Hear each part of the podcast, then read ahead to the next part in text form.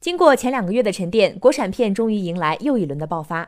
上午，记者走访市区多家影院，发现大部分影迷都是奔着《嫌疑人 X 的现身》和《非凡任务》两部影片而来。非凡任务吧，就是简单的看了一下下面的那个介绍吧，属于自己比较喜欢的那种警匪片，然后就看了。嫌疑人 X 的现身，就是因为王凯了，应该挺好看吧？他演了，应该没有啥不好看了。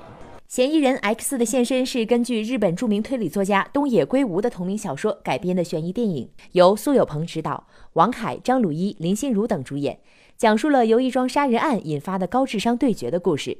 而《非凡任务》则讲述了一个关于缉毒警察的感人故事，由黄轩、段奕宏主演，一经上映，引发无数影迷致敬缉毒警察。《非凡任务》男主角黄轩，其实缉毒警察这个职业就是一个。非凡的人类，因为他们隐姓埋名，家人都不知道他们在做什么。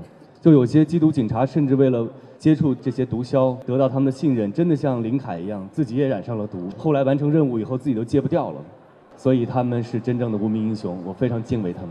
除了华语片发力，这个四月依然有多部进口大片会重磅登陆内地院线。其中，四月十四号上映的《速度与激情八》最受影迷期待。奥斯卡中原新城店总经理玛丽，可能这个片儿呢，就是大家可能说预估的话，二十个亿左右吧，也会给电影带来一次小的一个冲击。